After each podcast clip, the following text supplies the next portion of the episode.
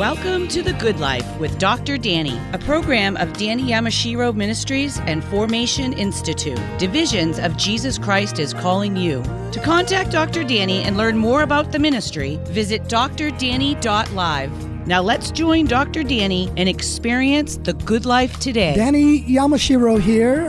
Welcome to The Good Life, encouraging you with inspirational stories to share with family and friends from perspectives of hope in Jesus Christ.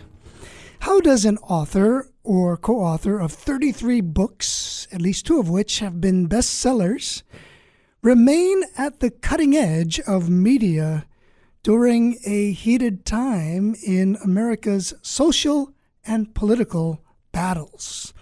This is the story of Dr. Jerry Newcombe a Christian scholar whose devotion to history and communications with a love for America has, spo- has spoken and given voice to many. We pause as we typically do at the beginning of our show to remind you the reason we have the Good Life program is to share how the love of Jesus Christ makes a difference in the lives of people. I'm talking about the love of Jesus so strong, so strong that he died on the cross for your sins and mine.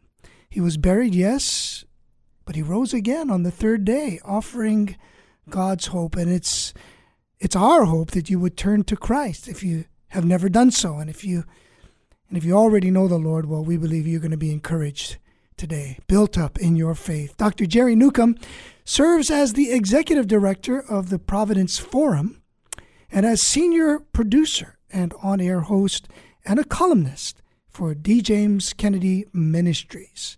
Jerry has produced or co produced more than 80 one hour television specials that have aired nationwide. He is the co author of bestsellers George Washington's Sacred Life with Dr. Peter Lillback and What If Jesus Had Never Been Born with Dr. Kennedy. He's an associate minister at New Presbyterian Church, Wilton Manors, Florida, He's married with two children and three grandchildren. He lives in South Florida. Jerry, welcome. Welcome to our show. Thank you. Great to be with you. Jerry, where did you grow up? In the Chicago area. What part? What part of Chicago? Well, actually, the northern suburbs. And uh, later on, I worked for Dr. Kennedy, and I found out that he had grown up actually probably not too far from where where I had grown up. So, in fact, he was in the northern part of Chicago, just one block away from Evanston. Evanston, Illinois is the first suburb of north of Chicago, and that's uh, where I was born. I was born in Evanston. So, I happened to be from the same place Dr. Kennedy was ultimately. It was kind of interesting. I, I learned that much, much later, of course. What was it like growing up there for you?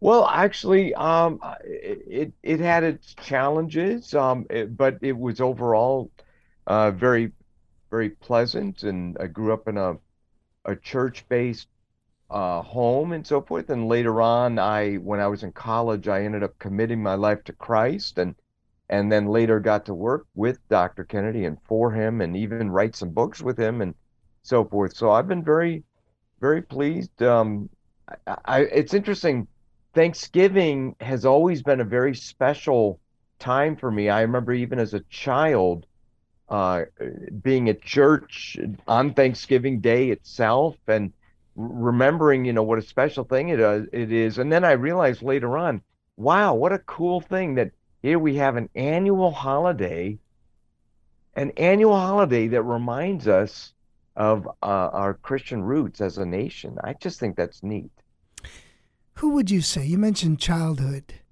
who would you say influenced you most, Jerry, in those early years? Well, in the early years, uh, I would say there were some teachers that were very kind and very gracious. And I would also say that uh, I had kind of different different types of childhood heroes. Uh, I remember one of them was Edison, Thomas Edison. I mean, it's amazing how much he invented and it's really kind of cool. And pretty early on i mean i would say in, in high school i really started to develop a love for classical music. And I the more I learned about it and the more I uh, came to appreciate it, it really is amazing. And then later on, fast forwarding, if I could, my wife, who is from Norway, she uh, was praying before she came to the Chicago area to study in graduate school. This is uh, in the late 1970s.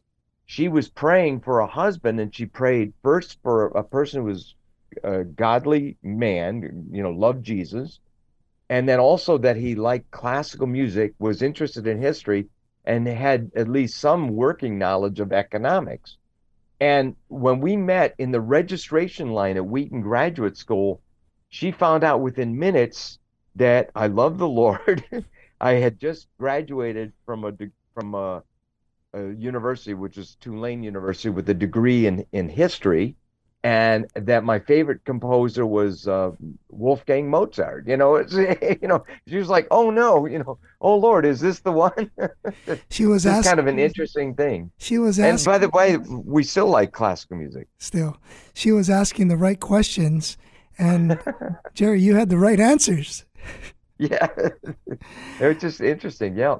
You mentioned Wheaton. We, we thank God for those answered prayers you mentioned Wheaton, you mentioned Tulane. You talked earlier about college being a, a, pivotal point. Take us on your spiritual journey. Give us a sense of what was what that was like growing up. Sounds like a Christian home, but your journey of faith, your decision to follow Christ.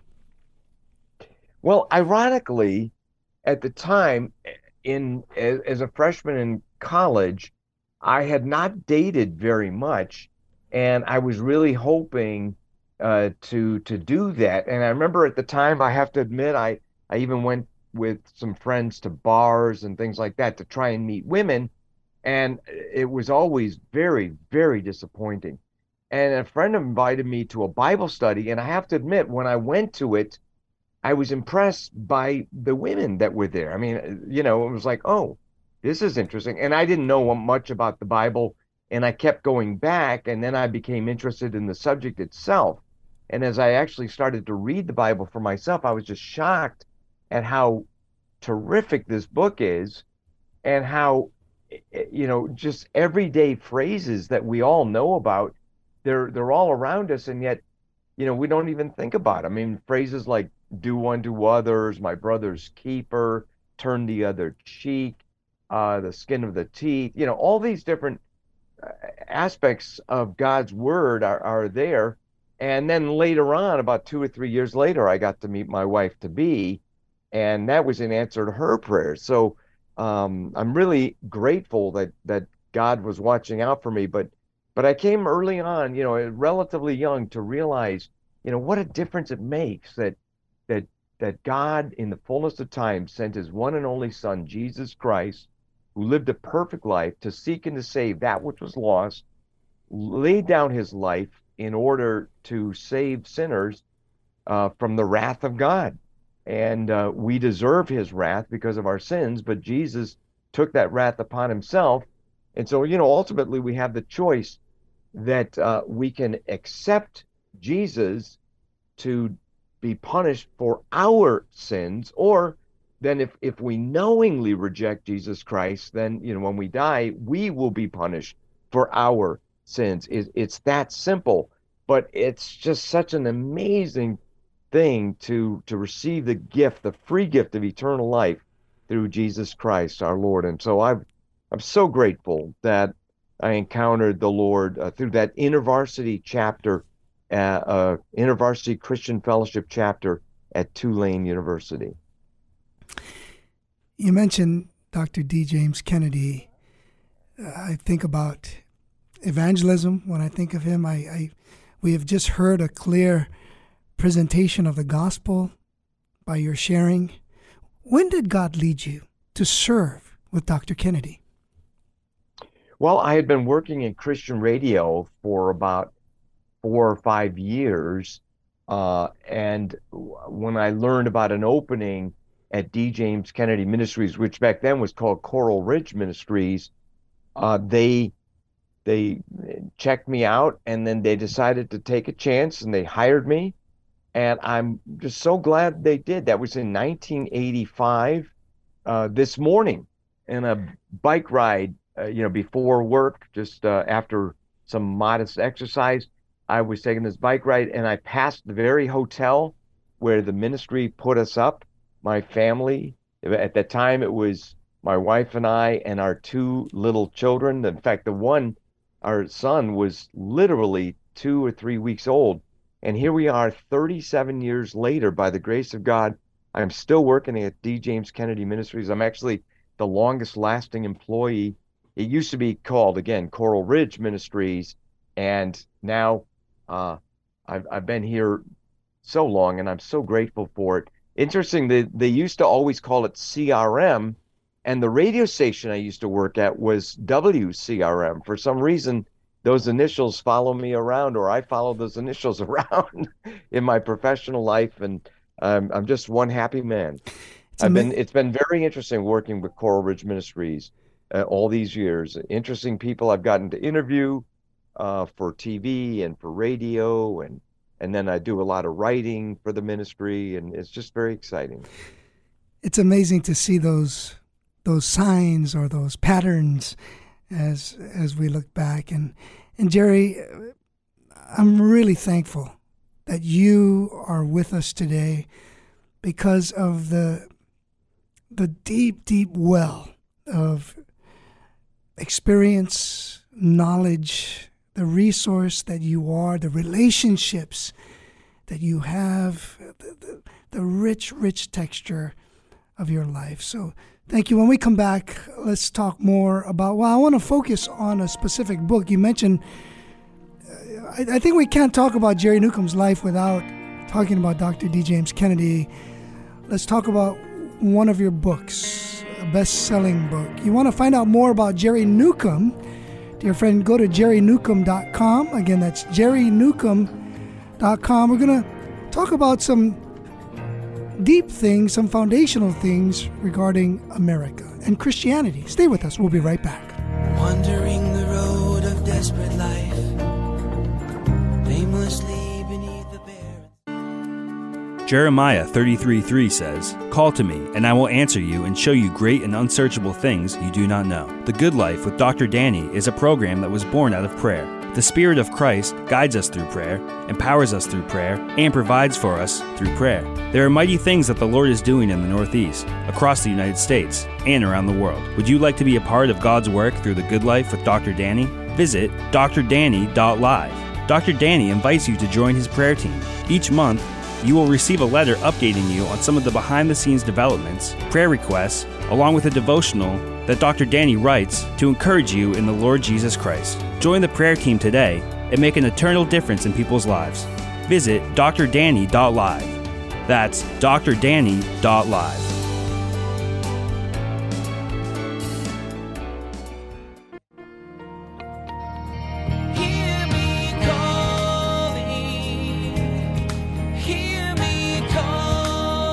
You're listening to The Good Life with Dr. Danny a program of Danny Yamashiro Ministries and Formation Institute. Divisions of Jesus Christ is calling you. Now let's join Dr. Danny and experience the good life today. George Washington's Sacred Fire with Dr. Peter Lillback, Jerry Newcombe and Dr. Peter Lillback. What if Jesus had never been born? Dr. Jerry Newcombe wrote that book with Dr. James D. James Kennedy Jerry has written Doubting Thomas, The Life and Legacy of Thomas Jefferson with Mark Beliles. He's appeared on numerous talk shows as a guest, including Politically Incorrect with Bill Maher four times. Janet Parshall's America Point of View with Kerby Anderson, the Moody Radio Network, TBN, the Fox News Channel, the Fox Business Channel, C SPAN's, Twos, book notes, and so much more. He's with us today, Jerry Newcombe. You can find out more about him at jerrynewcombe.com. If you're tuning in right now, maybe caught the tail end of the last segment, well, my friend, go to drdanny.live. This podcast is available for you. Go ahead and share it with a family member or friend. Jerry, you've written 33 books, but among the first what if Jesus had never been born? I ask, what movie inspired the title of that book? Uh, not just the title, but the the content as well. But the movie would be "It's a Wonderful Life," that uh, Frank Capra made in 1946. Jimmy Stewart is the main star, Donna Reed. But in that movie, Jimmy Stewart is very discouraged. And he gets to see what life would be like had he never been born. And he realizes that uh, it, his life, even though he thought he was kind of a basically a loser and a failure, he had never gotten to get out of town. That's all he wanted to do. And then he realizes that because of all these kind things that he had done for all these miscellaneous people, his life really was substantial. It made a big difference. And then we thought, as we thought about that movie, and I, I found out Dr. Kennedy liked that movie too. And so uh, there was a message from Dr. Kennedy called The Bible and Civilization. And I thought, isn't that interesting? What if we combine those two ideas? the the the impact, the social impact of Jesus Christ, the Bible, and uh, you know the idea of the "It's a Wonderful Life." That here's a a man who sees what life would be like had he never been born. Well, you know the the George Bailey character in Bedford Falls, New York, you know, was very minor compared to human history. And you look at the fact of how Jesus Christ just changed so many aspects of our lives. I mean, for example, uh, hospitals were created during the Christian era by the Christian church, uh, just basically expressing and showing the love of Jesus Christ in caring for the needy. I'm not just saying hospitals, you know, one hospital here and one hospital there. I'm saying the phenomenon of hospitals was created by the Church of Jesus Christ. Education for the masses was created by Jesus Christ. Uh, many of the great universities, in fact, the phenomenon of the university gets back to about 1200 AD. There were three main prototypes, and in all three cases, the University of uh, Paris, Bologna, and then later Oxford, in all three cases, theology, Christian theology, was was uh, you know the part of the warp and woof. It was it was at the very center of what they were doing. And then, of course, later some of the greatest universities ever created were created by Christians for Christian purposes. Harvard, Yale, Dartmouth.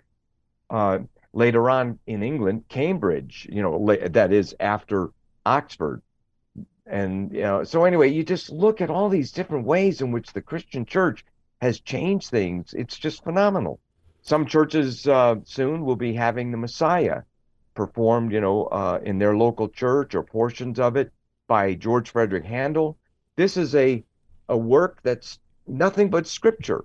In fact, if they hear the uh, you know the unabridged version, there's 73 verses from the Bible set to music by George Frederick Handel, and they all point to Jesus Christ. And by the way, 40 something of those verses are from the Old Testament, and 30 something from the New Testament. So that's just one example where Christianity impacted arts and the music. And it, we could just go on and on and on. In fact, the whole book just basically does it. It, it in effect, it's a, a, a church history book, although instead of going century by century, it goes issue by issue. Well, it's certainly poignant. It's a 1994 bestseller, but poignant for today, for the moment.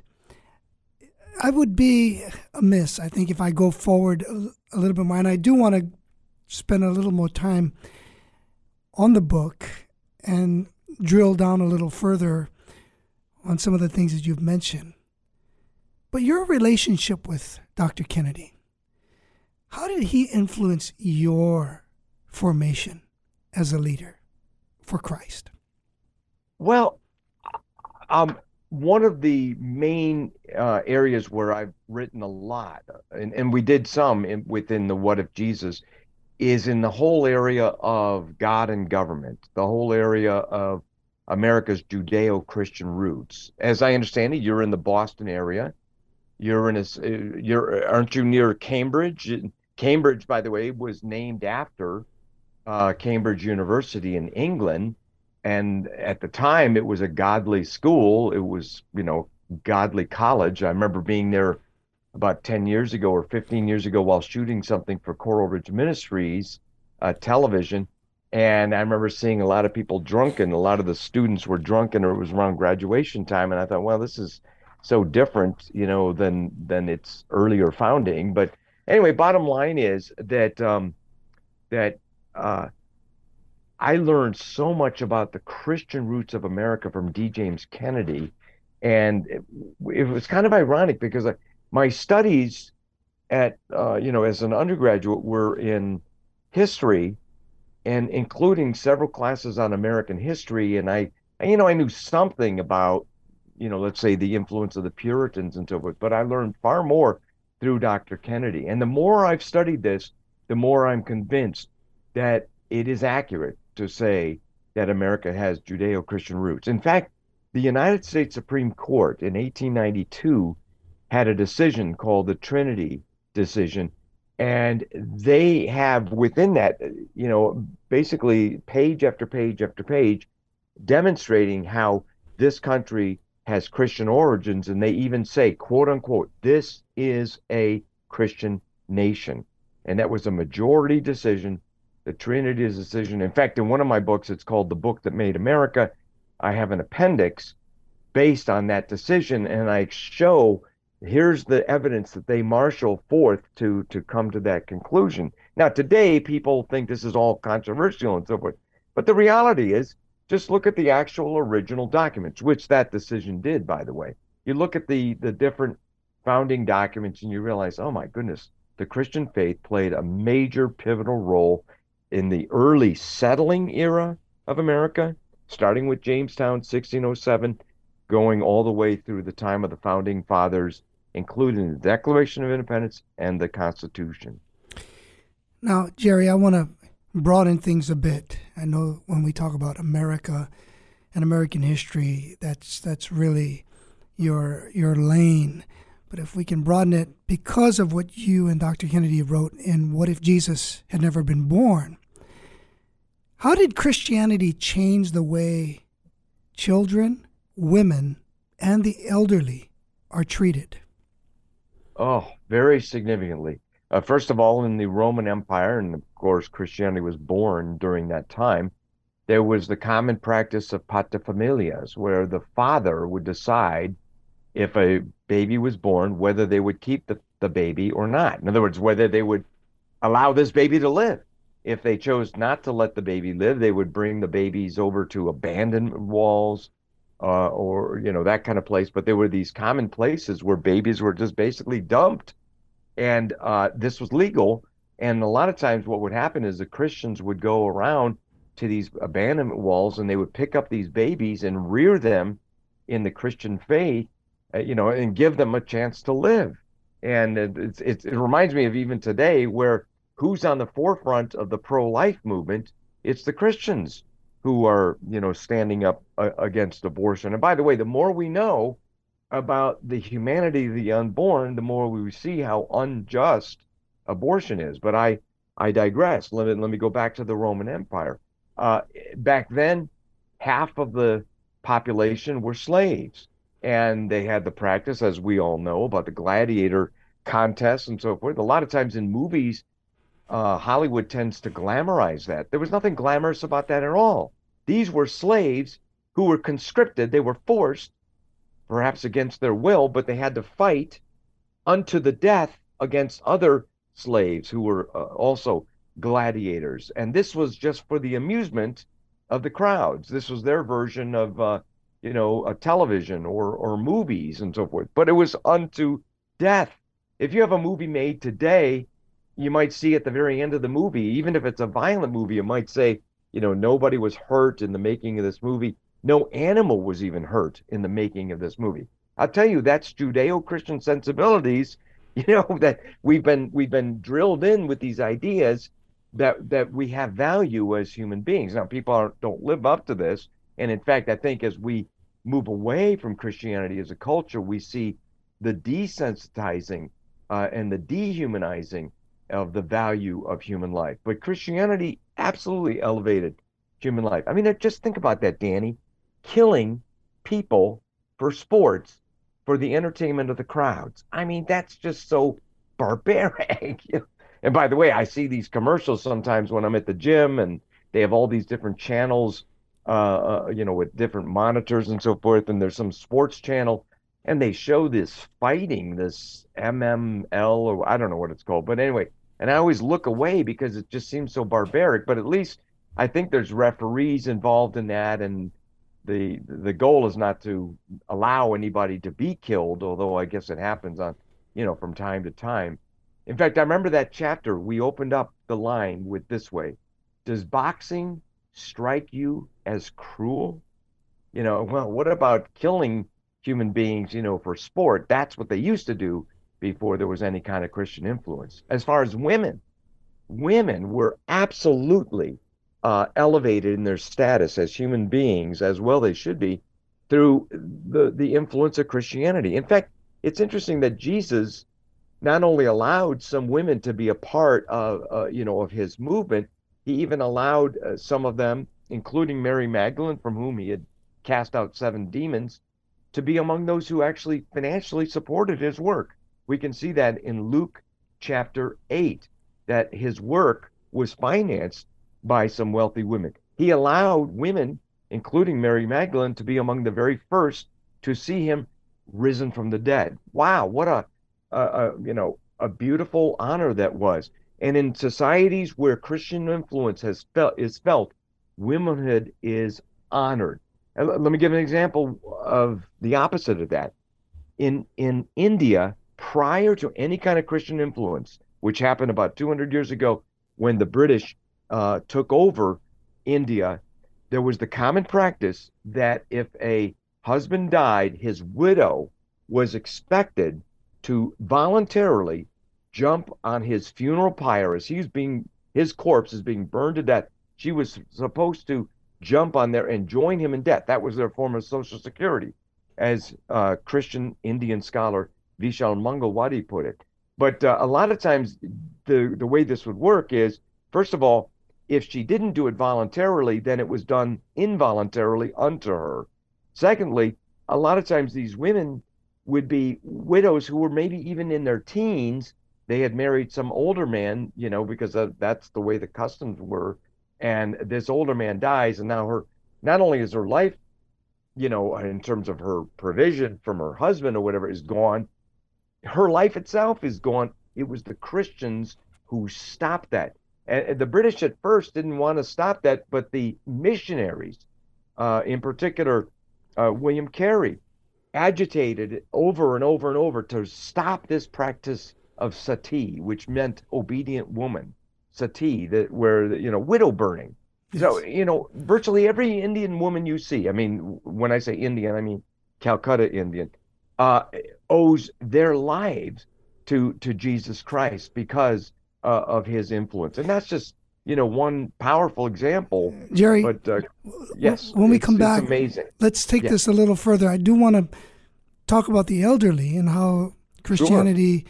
changed the way the elderly are treated. But when we come back from our break, let's do that, and also how Christianity influenced science. I know you talked about health and medicine, hospitals, but what about science? You're listening to Dr. Jerry Newcombe. You can find out more about him at jerrynewcombe.com. He hosts a weekly radio program called Vocal Point on GraceNet Radio, gracenetradio.com, which is a meeting of the minds. More from Jerry Newcombe when we come back. Stay with us. Wandering the road of desperate life. James 3:13 says, "Who is wise and understanding among you?" Let him show it by his good life, by deeds done in the humility that comes from wisdom. The Good Life with Dr. Danny is brought to you by generous sponsors. Thank you to Coach Dino Babers and Mrs. Susan Babers, Mr. Edmund Jung and Mrs. May Jung, Mr. Rodney Arias Sr., A1A electrician, Cedar Assembly of God, and the Thursday Men's Breakfast, Boston. If you, your business, or your church would like to support The Good Life with Dr. Danny, please visit drdanny.live. Join our partnership team. That's drdanny.live. Thank you.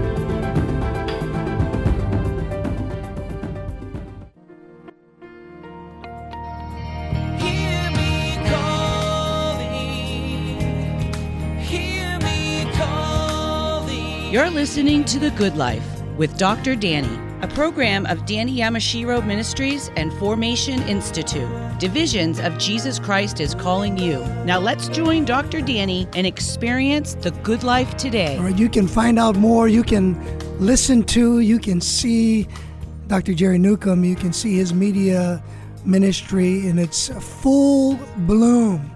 The broadcasts are also available, posted at jerrynewcombe.com. His latest books are American Amnesia, Nordskog Publishing 2018, and A New Birth of Freedom, uh, D. James Kennedy Ministries 2019. You're listening to the Good Life program. Thanks for being with us today, sharing in this moment with us with Dr. Jerry Newcombe. You can find out more about the program at drdanny.live. Jerry, continue on. How did Christianity change the way you talked about women, children, but what about the elderly? Well, in the same thing, the elderly in in times past where there was no uh, Christian influence, that basically they were often left to die. In some cases, they were, for example, the Eskimos would would um, essentially send them away on ice floes uh, to to basically freeze to death and so forth. But Christianity took the idea that God revealed to the Jews that human beings are made in the image of God, and therefore we intrinsically have value because of that. And that gave value to people at all, you know, sides, you know, all spectrums, uh, you know, of human existence. So whether we're unborn, living, or even old. Jerry, uh, how does that relate to the cultural mandate in Genesis?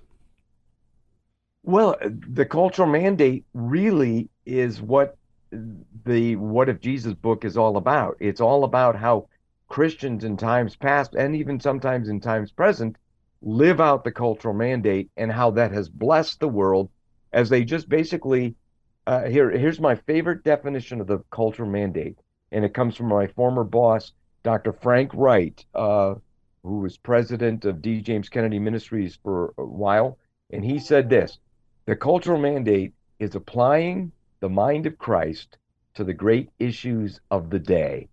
I love that line. Uh, that, that that's a great line, uh, you know, explaining what the cultural mandate is. It's and uh, so basically, as Christians lived out their lives, just being faithful to God where He had put them in their particular sphere, it made a huge difference. So you take the example of Johann Sebastian Bach.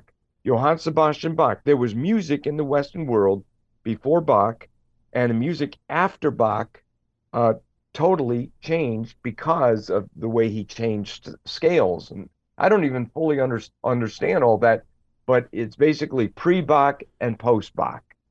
And then, anyway, Bach dedicated every note he wrote to the glory of Jesus Christ. Much of his greatest works are church church works, and um, at the top of every sheet of music he had, he put in capital letters S, D, G, and then he circled it. That stood for Soli Deo Gloria. And he was a devout Christian who, uh, you know, loved the Lord and was very prolific in his music. And his music is heard even to this day a lot.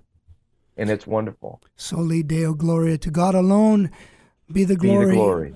Jerry, Amen. how has Christianity influenced science?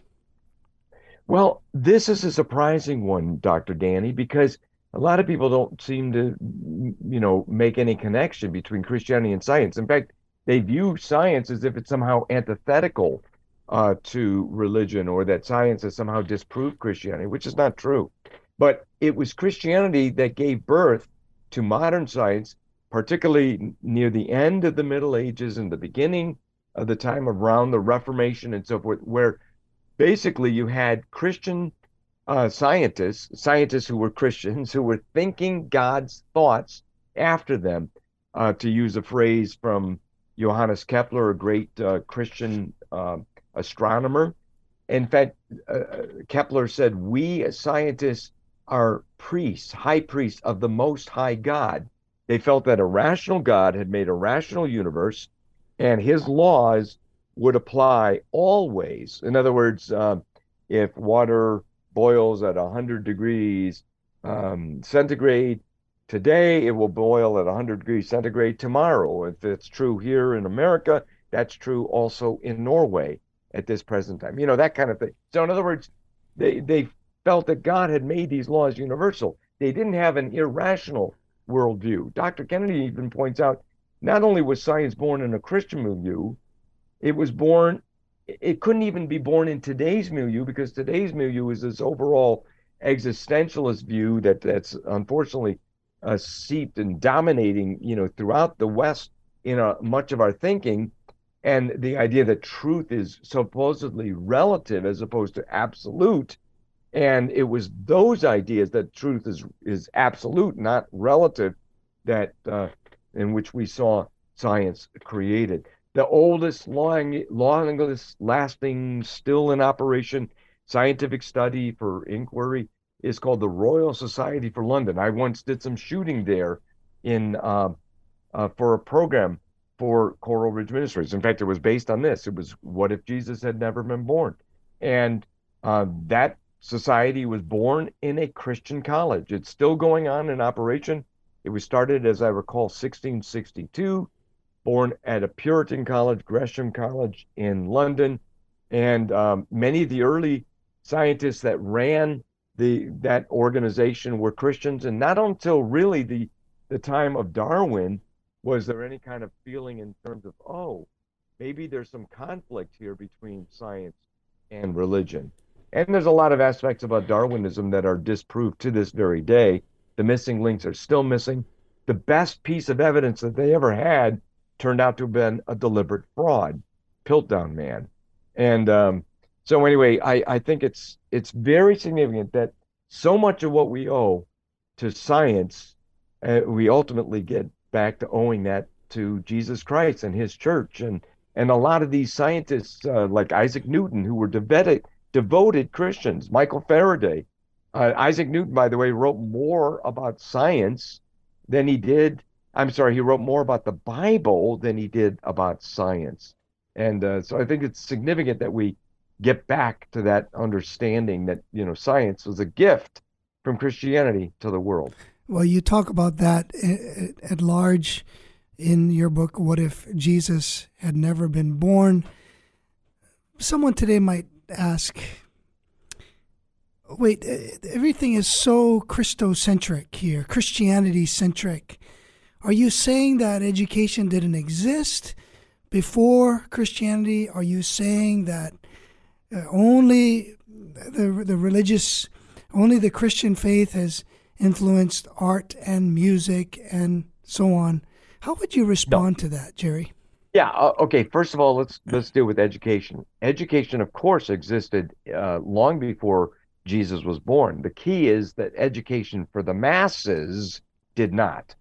So, in other words, even the idea of what eventually became public schools, that's where I'm saying Christianity is to be credited, especially after the Reformation. The the reformers felt that for the Bible to um, to you know get out there and be distributed, people had to be able to read the Bible. For example, in America, the oldest law that we have related to education in schools is called the Old Deluder Satan Act. It was passed in Boston. And the, the, the, the preface to that law says, it being one of the chief ends of that old deluder Satan to keep men from the word of God, we want the children to learn to be able to read the Bible for themselves. I'm, I'm paraphrasing, of course, at this point, and therefore schools are going to be established. And once a town has, uh, you know, X number of people, I believe it was 50 citizens, then schools will be established in that, you know, particular school and they or in that particular region and uh, city or town, and they will fit this mode, et cetera, et cetera, et cetera. But bottom line, it was to read the Bible for themselves that caused that to happen. As far as art and music, all I'm saying there is that that Christ and Christianity and the Bible became some of the, the, the most important subjects of some of the most beautiful art and music that's ever been created, and literature too. And uh, to this day, literature, uh, as an example, reflects uh, so much of the influence of Christianity on our world. For example, at the Museum of the Bible, uh, which is in Washington, D.C., I don't know if you've gotten to see that, Dr. Danny, but if you go to D.C., make sure you spend some time there. And they, I remember they have this one floor where they show the influence of the Bible. And it's really very similar to what we're talking about. It came out about, you know, 10, 15 years after our books uh, came out, both What If Jesus Had Never Been Born and What If the Bible Had Never Been Written. And I'm not saying there's any influence there. I'm saying that bottom line is this impact exists. And there's this one part where you can walk down and they show you all these different book titles from all kinds of different writers, and you can see the influence of the Bible left and right, you know, whether it's um, uh, you know, East of Eden by John Steinbeck, or Evil Under the Sun by Agatha Christie, or um, Absalom, Absalom, or whatever the exact title is by William Faulkner. And the bottom line is, you know, the the Bible is the most influential book because of Jesus, you know, bar none. I mean, there's just nothing like it. And yes, when it comes to music and arts and you just look at even examples like the cathedrals. Um, they're just so beautiful, and maybe they don't preach Christ today. Some of them don't, but but the fact is they were created by Christians for Christian purposes to glorify Jesus Christ. And a lot of those cathedrals, by the way, made in the Middle Ages are are astounding, made without the benefit of, of the modern machinery that we have and and so forth. It's just it, it boggles the mind and so, yes, art and music have been very much influenced by Jesus Christ. The death of Jesus Christ, the crucifixion, is the most uh, commonly portrayed death in art, uh, you know, of any human being. And of course, that's because that death was so precious. It it served such an important purpose, as we discussed earlier in this program. And the gospel. God is... made him. Yeah, God made him. That is, God the Father made Jesus the Son God made him who knew no sin to be sin on our behalf that we might become the righteousness of Christ. That's why the crucifixion of Christ is is depicted in art more than any other death of any other person ever. And those who were not able to read were able to look at the pictures, look at the art, yes. and receive the gospel. People could describe, explain, the meaning of the message. You're listening to Dr. Jerry Newcombe. Again, you can find out more about him at jerrynewcombe.com. When we come back in our final segment, we're going to change lanes, but we're still we're still on the same highway. We're going to talk about the Providence Forum. Dr. Jerry Newcombe is the executive director of the Providence Forum. We'll talk about the mission and a little bit more personal. Maybe some challenges that the Lord has helped him overcome, and an encouraging word for someone today who might be feeling a bit stuck. Stay with us. We'll be right back.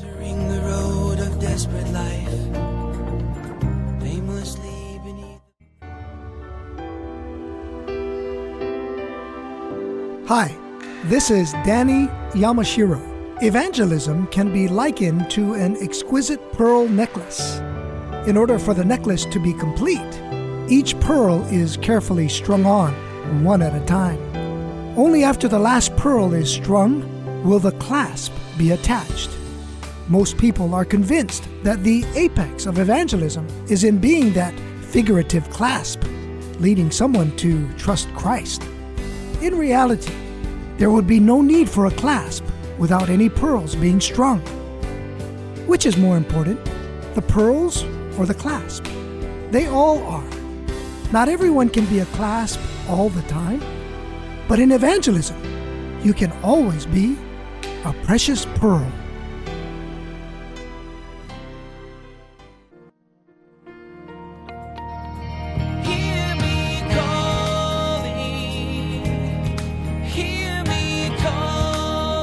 You're listening to The Good Life with Dr. Danny. A program of Danny Yamashiro Ministries and Formation Institute. Divisions of Jesus Christ is calling you. Now let's join Dr. Danny and experience the good life today. Dr. Jerry Newcombe graduated with honors from Tulane University. His major was in history.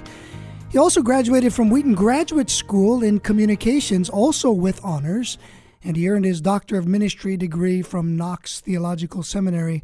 I did mention before the break, uh, how about somebody today who's feeling that they've, they've hit some bumps along the road of life and um, may not know how to find their way through the struggles that you might be going through in this moment? Well, Dr. Jerry Newcombe joins us today to speak heart to heart. As we go into that, I do want to give him some time to at least talk a bit about the Providence Forum. What's the mission there?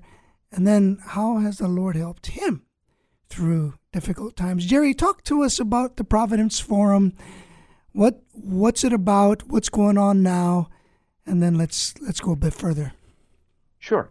Providence Forum is an uh, an organization that was founded by Dr. Peter Lillback perhaps the best known thing that Providence Forum ever did was to publish the book that he and I wrote about 15 years ago about the faith of George Washington.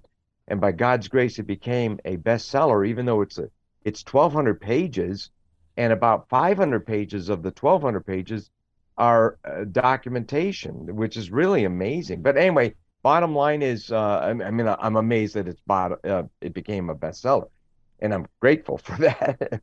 but uh, Providence Forum, uh, as I say, founded by Dr. Lillback, he felt a few years ago because of his responsibilities at Westminster Theological Seminary as its president that it would be better if he could give it away to somebody where they could still keep it going. The mission of Providence Forum is basically to educate people about America's Judeo Christian roots. So we gave it to D. James Kennedy Ministries, and, and the ministry agreed to receive it, but only if they had somebody on staff that would, you know, head it up. And and I I was the, by God's grace, the logical choice for that because of my love and and knowledge, hopefully, of of, of American uh, Christian history and so forth. So um, I was I've been very delighted to do that, and one of the first projects I've been involved in with the Providence Forum is we've been making a series of films, hour long documentaries. And uh, when it's all finished, it'll be seven total, plus a lot of bonus material as well in the DVDs. And the, these seven films are, uh, as I say, an hour long documentaries. And they're basically, they deal with the Judeo Christian roots of America. The first one, the one that really was the, the motivation for it all, uh, focuses on the pilgrims. When I looked at the 400th anniversary of Plymouth, which was coming up, you know, we experienced it in 2020, but a few years before it happened, I felt like where is the the film explaining the you know the pilgrim story you know as a story beginning middle and end i didn't see it and so i ended up making it and and uh, some of the guests in that program include uh, Peter Lillback. Well, uh, let me say that some of the guests in the whole series include Peter Lillback, uh, Dennis Prager, Eric Metaxas, Dr. Os Guinness, Bill Federer, Jenna Ellis, Daniel Dreisbach. Uh, you know, so th- see, there's. Did I mention Os Guinness? These are some of the main guests that are in the whole series. Marshall Foster, and basically, uh, the different segments tell different important stories, but the pilgrims themselves, just the story of those men and women that founded Plymouth in 1620, a, a, just a small group of separatists uh, of, of no great power in this world and in this life at the time of you know their living, and yet of great influence for good in our world. They just wanted to worship Jesus Christ in the purity of the gospel. They were blown off course, and because they were blown off course, they uh, they had some people that they had hired who were sympathetic to the cause in creating this Christian-based Bible commonwealth, if you would, this colony in the New World. But now that they were blown off course and they were no longer under any government's jurisdiction, some of those men might have struck off on their own, and that would have been disastrous to the pilgrims. So be, before they set one foot on American soil, they wrote up an agreement for self government under God. It's called the Mayflower Compact. That particular document was a forerunner to the Declaration of Independence and a forerunner to the U.S. Constitution. It was revolutionary in world history. The Mayflower Compact. In the name of God, amen. We whose names are underwritten, having undertaken a voyage for the glory of God and the advancement of the Christian faith, dot, dot, dot, do covenant and combine ourselves into a civil body politic. Here was an agreement for self government by these people under God, in which they basically made this, this agreement to bind each other, a written constitution. It was the first step towards creating the U.S. Constitution and creating a uniquely free and Christian America. One of and, the things. Uh, one of the it's things. so cool. This is so important. 1620, May. Uh, it was uh, November 11, 1620, the Mayflower Compact. One of the things, Jerry, when you talk about the Mayf- Mayflower Compact, you talk about the Pilgrims. They came into the storms of life. They were leaving storms, and they came into the storms of life just to to to hold together. When you talk about Harvard being uh, Christian training ministers to be really the glue of society. Yeah. What what trials people face, but trials people face even today. A quick word, a personal word, to the degree that you feel comfortable. How has the Lord helped you through difficult times? Well, I can just say that uh, He has answered prayers for us. Uh, for example, I've been married now by the grace of God for 42 years and so, you know, grateful for that. And yet I can remember a time early in my marriage where I, I, I sinned in a way that I didn't realize and later learned about it, especially in the book of Proverbs, where it says, do not repeat a matter. There was something that, that she had done that I uh, was uh, upset about, and I reminded her of it but the problem was, I kept reminding her of it. The Bible says we should forgive and be forgiven. And uh, once I started to apply that, you know, forgiving and being forgiven, you know, we were able to work through all our our, our things, and we have a wonderful marriage, and we're so grateful for that. Two wonderful children, three wonderful grandchildren, and a wonderful son-in-law, and Lord willing, someday a beautiful daughter-in-law yet to come. Uh, you know, the, when our son finally, you know, settles down and so. Forth. But I that that to me is a very important thing because building a Christian home that you know a strong, secure home in Christ is, is the bedrock of so many blessings that we've experienced. And God has provided for us financially. I can remember times when we just didn't know how we could make it financially. It, things were so difficult and Dr. Kennedy kept saying, you know, you, you need to tithe. I mean, it would not to me personally, but he would say this to the congregation. We always need to tithe. Jesus promised if we seek first his kingdom and his righteousness, all the things we need shall be added unto us. And I, I would add, not only does he add all the things we need, but a lot of times he adds things that we want. He even says, Delight yourself in the Lord, and he will give you the desires of your heart.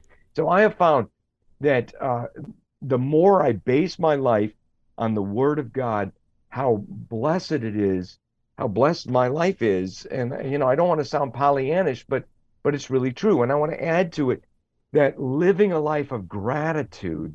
Uh, since we've got Thanksgiving around the corner, the the Pilgrims had so many setbacks, and yet through it all they gave thanks in all circumstances.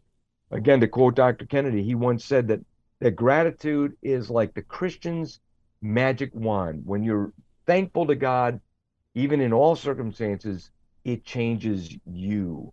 And so I'm I'm just so grateful to walk in That's Christ and and to know the purpose that He has. In fact, I tell you what, Dr. Danny, every day in the night and in the morning, so in the morning and in the night, every day, I go through in my mind as I wake up and as before I go to bed, 30 different scriptural truths, some of which I've just shared just in the last couple of minutes here. But this list is these biblical truths that are just so beautiful. You know, if God is for us, who can be against us? He who did not spare his own son, how will he not also, along with him, freely give us all things? Hey, Jerry. For me to live is Christ, to die is gain. There's so much we have in Christ, and it's just a beautiful thing to even know our purpose in life. The Lord will fulfill his purpose in me. By Jerry? his grace, I will fulfill my God given destiny. Let's spend a, a moment. I want to ask you to pray as we close our show today. Pray for our listeners, Sure. please, in view of Yes, that. yes, uh, dear God, we just want to lift up to you anybody listening that uh, is in need of, of getting their heart right with you. And we just ask, Lord, that they would, uh, first of all, if they don't know you, that they would bow their knee and come to realize Christ and Him crucified, writhing in agony on the cross on behalf of the punishment for their sins. And we pray that they would accept Jesus and His sacrifice. But those who are already in Christ and uh, are uh, experiencing difficulties, Lord, we just pray that you would give them extra measure of grace, that whatever need they have, you would meet that need. Help them, Lord, to center their lives on your holy word um, and, and seek your people uh, in church and worship you on a regular basis and have regular, meaningful fellowship to find a Bible study they can uh, participate in and, and feed on your holy word. Thank you, Lord. You've not left us as orphans in this world. Those who call on you and who are saved, we have your Holy Spirit within. What an amazing promise that is. And that's just the first of many, many promises that are found in your word. We thank you for that. And as far as America is concerned, oh God, send a great awakening. We deserve your wrath. We pray for your mercy. Please, God, let America repent and come back to Jesus. Amen. Jerry, thank you. Thank you for these uh, encouraging words. Thank you, Dr. Danny, for the opportunity and happy Thanksgiving to you and uh, providenceforum.org, if that's okay for me to say. Yes, to you as well. Words of thanksgiving and hope from Dr. Jerry Newcombe, jerrynewcombe.com. God's timing, my friend, is perfect, and there's no better time than right now to share the love of Christ with someone near you, as Dr. Newcombe did. If you haven't done so, this may be the perfect moment for you to open your heart to Jesus. Go to drdanny.live for more resources to join our prayer team or partner with us financially. Again, drdanny.live, and I thank you in advance. Psalm 130, verse 1 Out of the depths I cry to you, Lord. Lord, hear my voice. It's always a blessing to be with you. Thank you to Dr. Jerry Newcombe, jerrynewcombe.com. Until next time, along with my producer, David Nasora, creative director, Brian Torres, web designer, 9th Avenue Studio, social media director, Luke Yamashiro, and guest coordinator, Jan Yi, I'm Danny Yamashiro. Remember, the Lord is with you as you share the love of Jesus with someone today.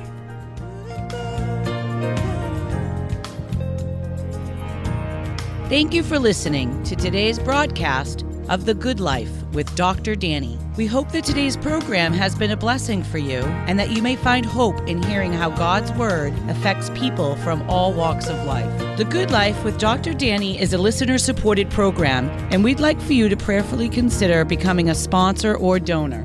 To contact Dr. Danny and learn more about the ministry, visit drdanny.live. That's drdanny.live. Be sure to tune in weekdays at 6 p.m. to hear The Good Life with Dr. Danny. Until next time, may God richly bless you with The Good Life.